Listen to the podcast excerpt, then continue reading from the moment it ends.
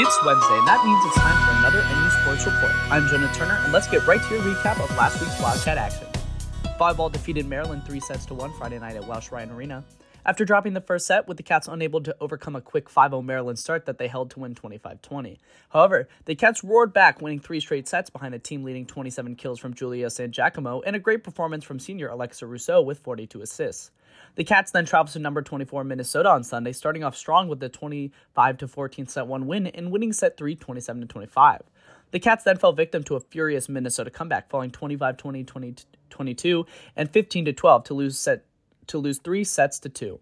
Sangiacomo again surpasses 20 kills with 24 to once again lead the team, and Rousseau put up 43 assists to surpass her total from Friday.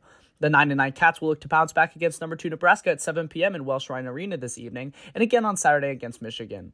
Both games will also be available to watch on Big Ten Plus, which is free on campus. Simply log in through Northwestern Wi-Fi or with a university email address.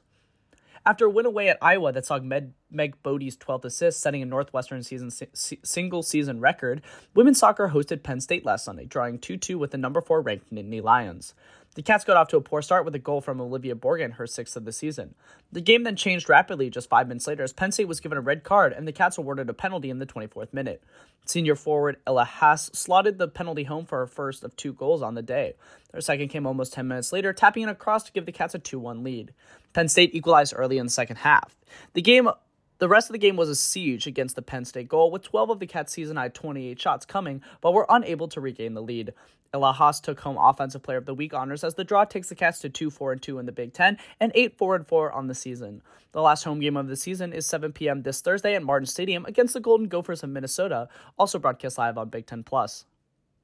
The undefeated season ended for men's soccer as they fell 2 1 away to Penn State, dropping to 9 1 3 and 3 1 1 in the Big Ten.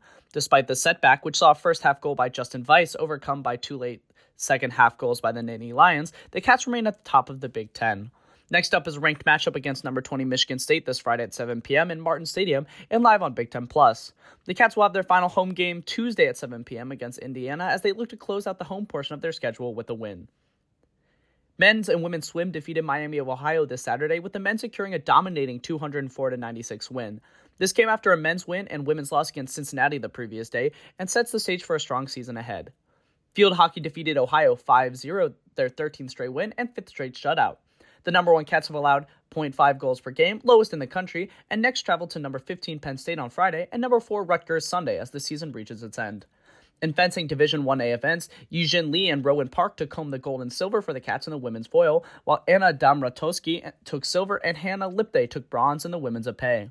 Northwestern dominated the women's saber, sweeping the medal positions with Zhao Chen with gold, Kayling Satyanath taking silver, and Megumi Oishi and Levi Hugendorn sharing bronze.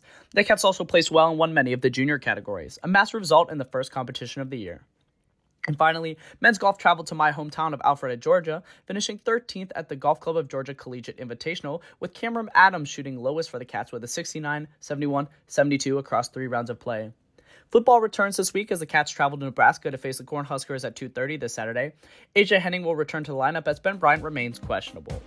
That wraps up your NU Sports Report for the week. For more information about upcoming games, as well as how you can watch the podcast live, visit www.nusports.com. I'm Jonah Turner, WNUR News.